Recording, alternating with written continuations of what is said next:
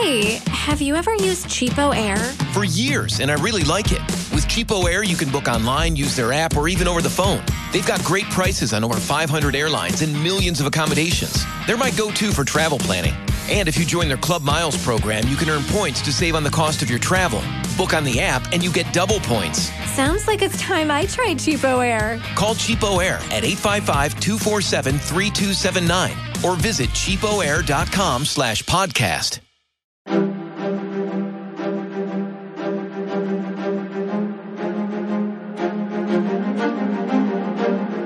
Hello, and thank you for listening to the History of World War Two podcast, episode two eighty-nine, The Invasion of New Guinea. Last time, the islands of New Britain and New Ireland, just off New Guinea's east coast, fell to the Japanese. The conquest had been relatively simple, but the odds had been heavily on the invader's side. Still, now it was time to go after the big prize, New Guinea itself, which begged the question, where were the three American carriers that had been lucky enough not to be at Pearl Harbor during the surprise attack? But first things first. Now that New Britain was the latest Japanese acquisition, thousands of troops were offloaded there to protect it. Repairing the damage done by the departing Aussies got underway, with special emphasis on the two airfields and the buildings still standing, as they were to be used for housing for the troops and their officers. The great irony being that the Japanese set about to restore the facilities the Aussies wrecked, having lost the ability to defend it, from these same Japanese troops who had bombed them for the last few weeks. But it doesn't stop there. Now that the islands belonged to Imperial Japan, the Australians immediately started bombing them, hoping to wreck the same facilities they had once defended. Such is war. As times were still hard for the Aussies, what with most of their men and machines of war elsewhere, their bombing raids on Rabaul, coming in every other day, were carried out by Catalina flying boats. They were the only vehicles that could make the long five hundred mile run with four thousand pounds of bombs. But even these long-range birds were forced to fly along the south coast of New Britain, as the Owen Stanley mountain range over eastern New Guinea were of a height that the planes could not pass through the higher altitude with its thinner air. So it would have to be a flight over the Solomon Sea, just south of New Britain, then turn north and make for Rabaul's airfields and harbor installations. Now, as for those three American aircraft carriers, the Japanese were right to be concerned about them. Fortunately for the new owners of Rabaul, Admiral Chester Nimitz, the new commander of the Pacific Fleet, based at Pearl, knew that the current status of the U S. Pacific Fleet was such that there would be no retaking of territory anytime soon.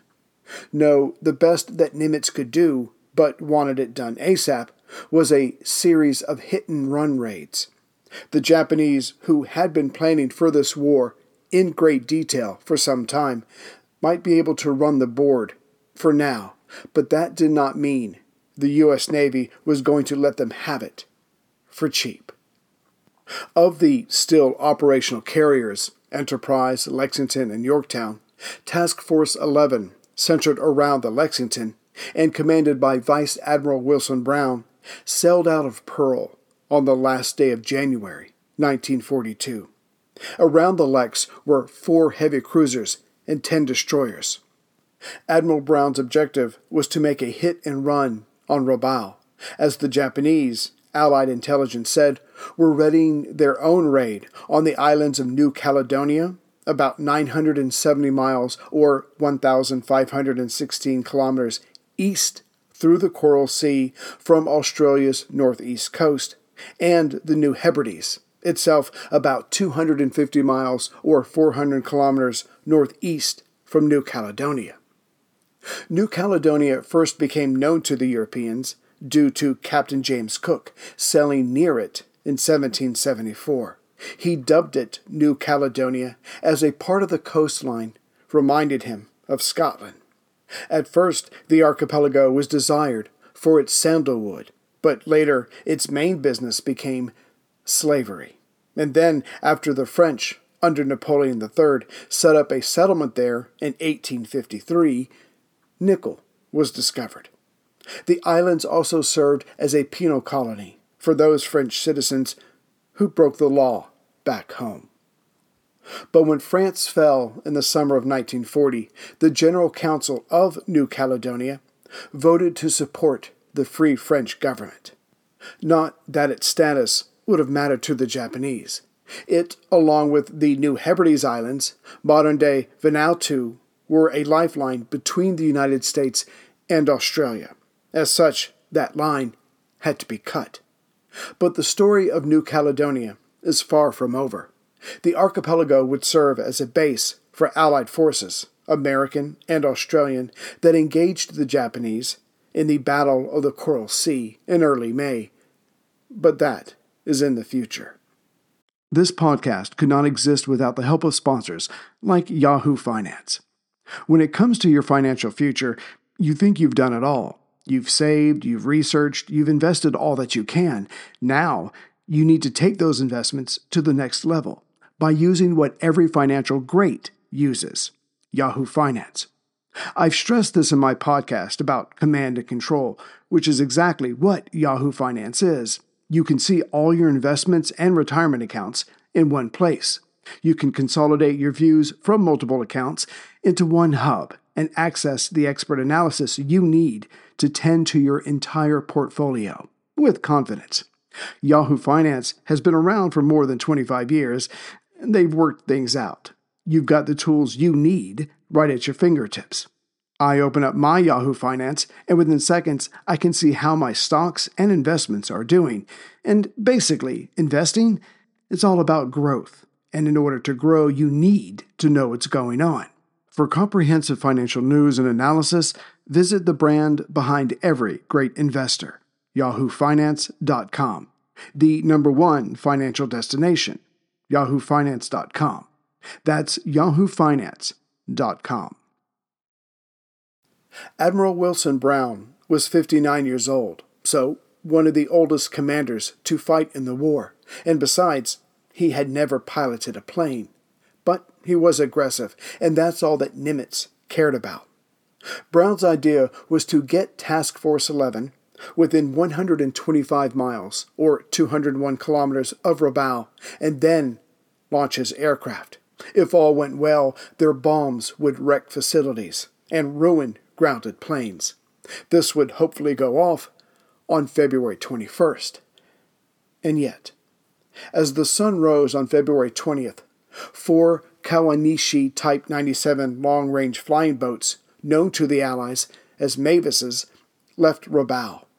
They were expected to conduct search patterns of some five hundred miles, or eight hundred kilometers, out. About the same time, the carrier Lexington launched its own scouts. But as these six planes were dive bombers, they would only patrol some three hundred miles, or four hundred eighty-two kilometers, out. At ten fifteen a.m. that morning, the carrier's radar detected contact, and it was only thirty-five miles away. One of those Japanese patrol boats was coming in close. Admiral Brown sent aloft Grumman F four F Wildcat fighters to intercept. Meanwhile, the flying boat's pilot, Lieutenant Naburu Sakai, radioed back to Rabaul of the carrier's location, after which Sakai made his way into a thick cloud. But the carrier's radar was able to keep up with the hidden plane, and thus guided two of its Wildcats towards it. As the flying boat exited the clouds, Sakai's plane exploded, being shredded by Wildcat bullets. As the Japanese officers were experienced enough to know that sometimes mistakes are made by excitable young men, another flying boat was ordered to track down the carrier for confirmation. This time, the Lexington sent two other Wildcats towards the plane of Warrant Officer Kiyoshi Hayashi. This second Japanese scout plane soon splashed into the waters below.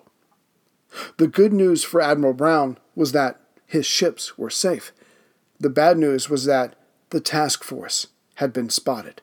There could be no surprise air raid, and going up against land-based bombers was asking for more trouble than it was worth. Brown decided to wait until a second carrier could join him. Only then would the odds be more in his favor. However, this left the Japanese free to respond to the American threat.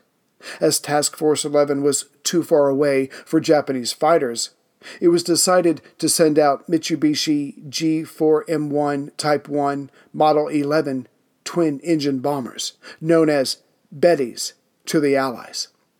As these impressive bombers each had four machine guns and a twenty millimeter cannon in their rear, it was felt that sending them out without fighter protection was justified. But there were flaws in this plane. The Betty did not have armor, nor were its fuel tanks self-sealing, to which the Americans labeled the Bettys Flying Zippos. Admiral Brown was cautious enough to keep a patrol overhead, knowing he had been spotted. The question was, would the Japanese respond? And if yes, how? He got his answer at four fifteen p.m. that same day.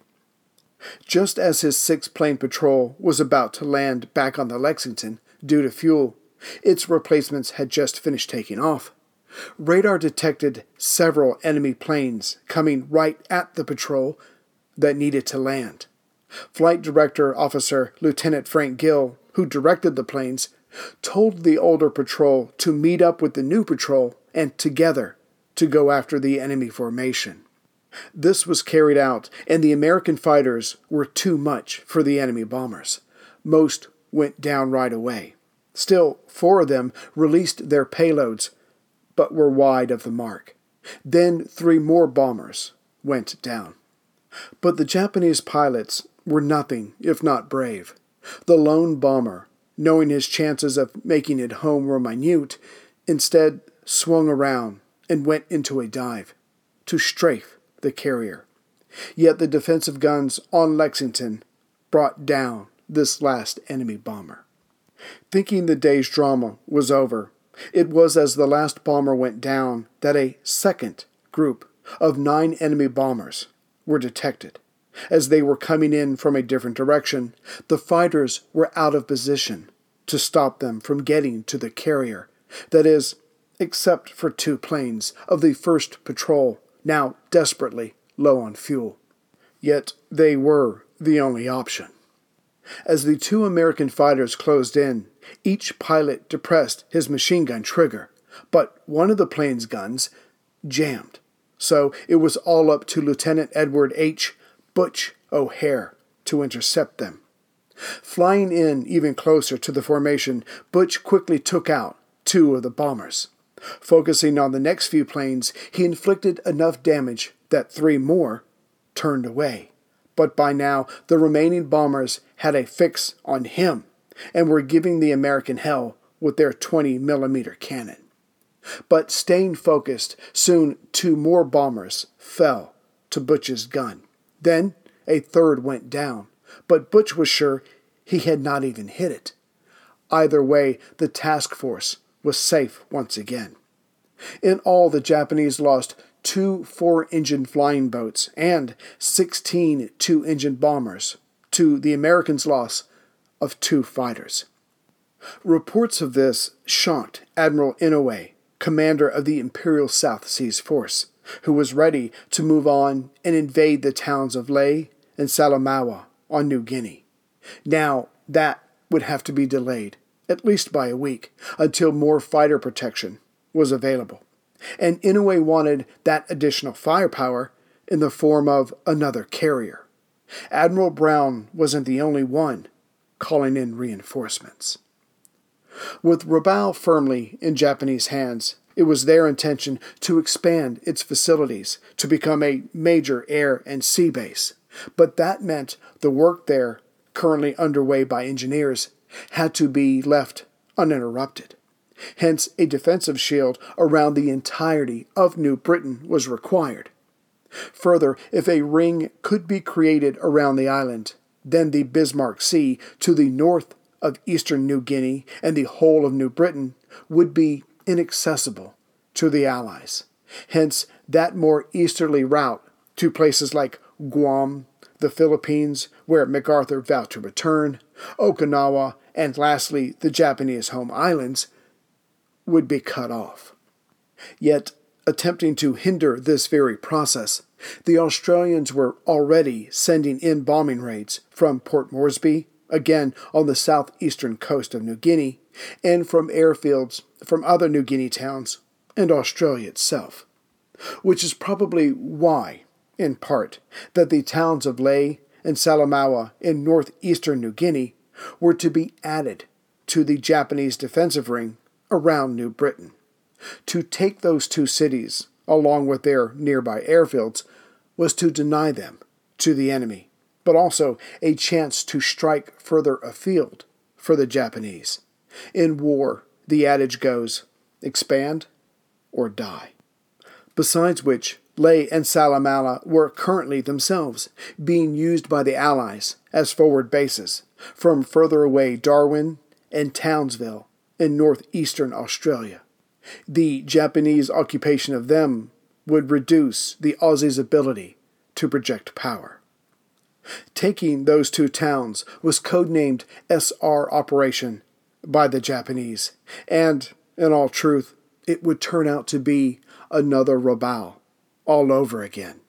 The invaders, in overwhelming numbers, would invade Lae and Salamaua, which were barely defended. The Japanese fleet, leaving Rabaul at one p.m. on March fifth, carrying the two invasion forces, consisted of the sixth Torpedo Squadron, of six destroyers, one light cruiser, one seaplane tender, three minesweepers, and five transport ships, and this fleet would be met along the way by another Japanese fleet for extra protection. But the truth was, the combined naval might of the Aussies and Americans had nothing comparable in the area. On the afternoon of March seventh, the Aussies received two reports from Hudson bombers flying photo reconnaissance missions. The first, flying over Rabaul, reported that the harbor, which had been crammed with all kinds of ships, was now practically empty. And answering where those ships could have gone, the second report spotted the combined fleets and invasion force just fifty-five miles from New Guinea itself, which meant it was too late to send in bombers to attack. After being spotted, the Japanese fleet again broke into two groups. The naval troops went for Lae, and the army transports went to Salamaua. By four thirty a.m., March eighth, Salamaua, the town and nearby airfield, were occupied. But even before this was done, Lae and its airfield had already been captured.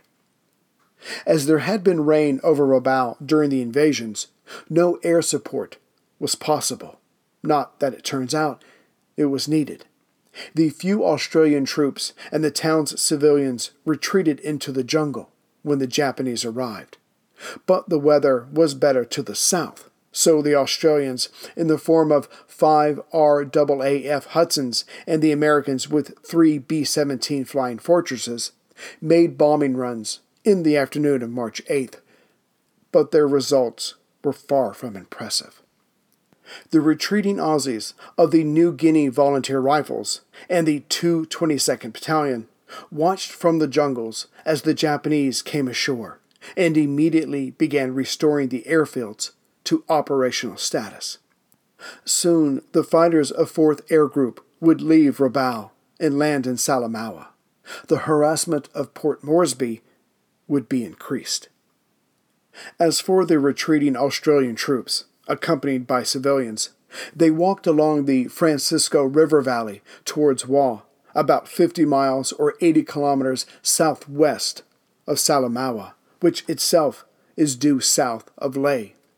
They used the Black Cat Track path, for there were few roads deep within New Guinea, and if they survived the disease-infested jungle, the barrier of the landscape should protect them from pursuit. As the troops reached the last rope bridge over the Francisco River, it was cut to fall away into the waters below. Hopefully, the Japanese would never come this far south, being content with what they had. But it was not to be. As for the Japanese, they would have either not been excited to come south, or perhaps would have moved faster south, had they known that coming ever closer to Port Moresby was a powerful American fleet made up of the carriers Lexington and Yorktown, with eight cruisers and fourteen destroyers. Admiral Wilson Brown got his second carrier. Just below the most eastern tip of New Guinea is the Coral Sea, which also touches the northeast coast of Australia. Through it, Admiral Brown's fleet was sailing, having just dropped off fifteen thousand American soldiers on New Caledonia from Melbourne on Australia's southern coast. In time, there would be fifty thousand U S troops on New Caledonia, such was its importance, which would match the number of natives on the island. And it would be many of these American troops landing now that would fight alongside U S Marines on Guadalcanal. Though Admiral Brown's fleet had taken those Japanese bombers out of the sky, he still wanted to chastise the enemy at Rabaul. But as he got closer to Port Moresby, he learned of the enemy's taking of Lae and Salamaua. Now his world view was altered. First, now there weren't that many enemy ships at Rabaul, as many of them had been involved in the invasions. And secondly, it was imperative that the Japanese not strengthen themselves in their two new conquests. To allow that was to probably lose New Guinea, and if that happened, well, all of North Australia, its northeastern coast, as well as Darwin to the northwest coast, could be hammered, or perhaps occupied. No, a nightmare of the domino effect. But still needing to protect the two of the U S Pacific Fleet's three carriers that he had, Brown decided to get closer to Port Moresby and then launch his planes across New Guinea itself, hopefully catching the enemy positions at Lae and Salamaua off guard. The good news was that the further west he went, the further away those enemy bombers at Rabaul would be. But the bad news was that his pilots would have to fly over the Owen Stanley mountain range, due south of these two new Japanese positions, of which parts of it rose almost thirteen thousand feet. As the Americans knew practically nothing about New Guinea, and even less about its interior, Admiral Brown sent out two men ahead to find out the best way to carry out their air attack. Fortunately, the two resourceful men found out about the pass between the mountain range. If the pilots used that, the height they would have to fly over was only seven thousand five hundred feet. Then came the bad news. The pass was normally covered by mist, meaning visibility was cut down enough to guarantee slamming into a mountain.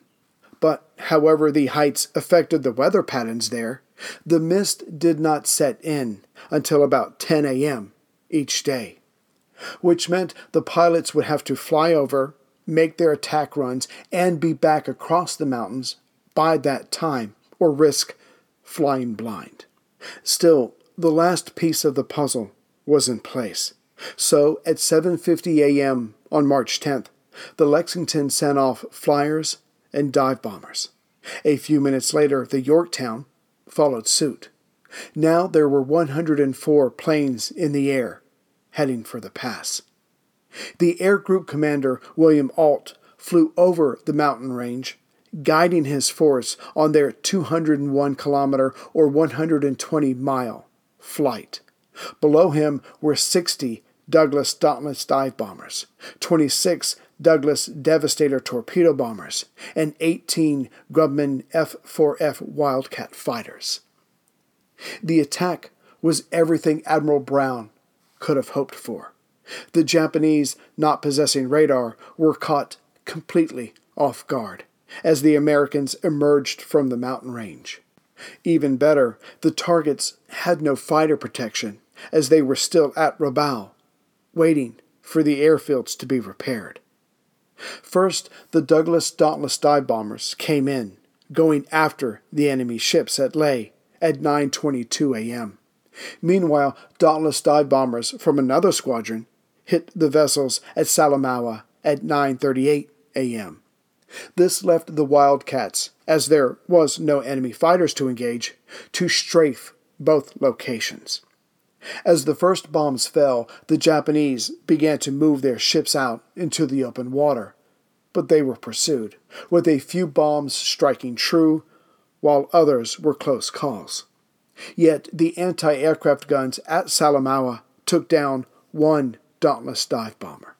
When this first group came back through the pass, their radios were full of bravado and braggadocio. Americans reported that the enemy had lost two heavy cruisers, a light cruiser, a single destroyer, a mine layer, and five transports. Probable sinking were two more destroyers and a gunboat. But the raid wasn't over just yet. When the first wave came back, eight B seventeen Flying Fortresses from Townsville on the northeast coast of Australia hit both enemy beachheads. These pilots claimed to have sunk two ships, with four more on fire and one beached, in order to save itself from going under. However, as we have seen previously, had the American claims been true, the Japanese would have been crippled then and there. All future operations would have been put on hold. However, the Japanese reported four transports sunk, and that Admiral Kijioka's flagship, the Yubari, had been lightly damaged, along with damage to a fifth transport and two more destroyers. But the Americans did kill one hundred twenty-six naval personnel and six soldiers, with two hundred forty naval personnel and seventeen other soldiers wounded. Not that it mattered, as the American version was relayed back to F D R, who passed it on to Churchill. The latter responded with saying, "The most cheering thing that happened in the Pacific so far." But the truth was worse than just eager, young, inexperienced men seeing flashes of flame and assuming the worst. Nor did they factor in their faulty torpedoes. The reality was this. one hundred four planes had hit two targets with enemy ships nearby and achieved total surprise. The results should have been devastating for the Japanese, but they were not. In fact, the day after the American and Australian air raid, the Japanese South Seas Detachment occupied Finschhafen, about fifty miles east of Lae on the Huon Peninsula of New Guinea. And this had already been scheduled. No, the Japanese, though surprised, were not impressed. As for General Hori, the commander of the Army's South Seas Detachment, he took the attack in stride as he laid out the changes he wanted before their next target was hit, Port Moresby itself. Horry told his superiors that clearly there were two American carriers in the area, so he would need more aircraft on New Guinea, but also wanted another carrier besides the Shoho, a converted light carrier, when they went after Port Moresby. Also, he wanted more transports, but not for personnel, but rather to act as anti-aircraft batteries. He also wanted paratroops for this upcoming operation, but he was only given the green light for his first two requests. Still, these changes would take time, which would lead to the Battle of Coral Sea, when the Japanese did come to land at Port Moresby.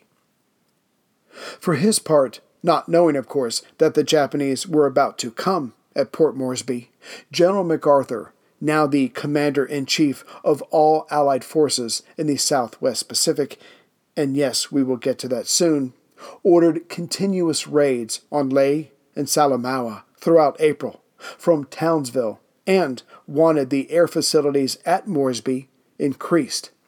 Still, Despite all this, the Japanese continued to expand their bases on New Guinea.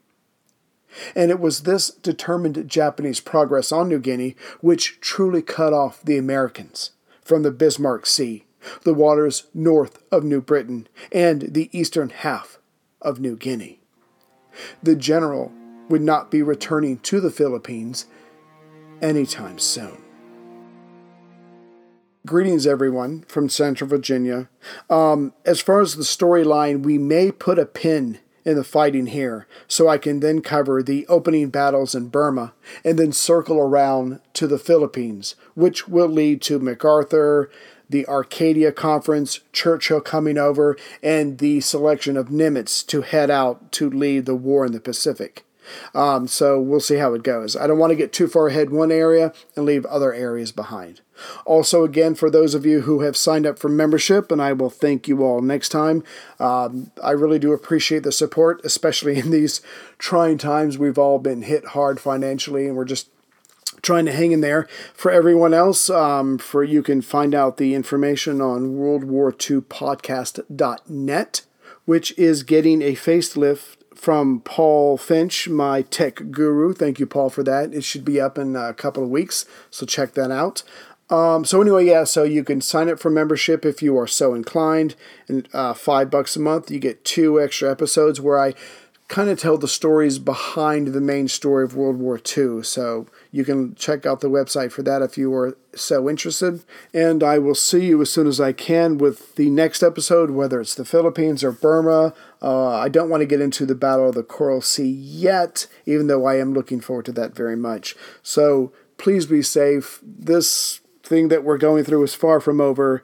Um, so just hang in there and be patient with each other. And as always, take care, everyone. Hey, have you ever used Cheapo Air? For years, and I really like it. With Cheapo Air, you can book online, use their app, or even over the phone. They've got great prices on over five hundred airlines and millions of accommodations. They're my go-to for travel planning.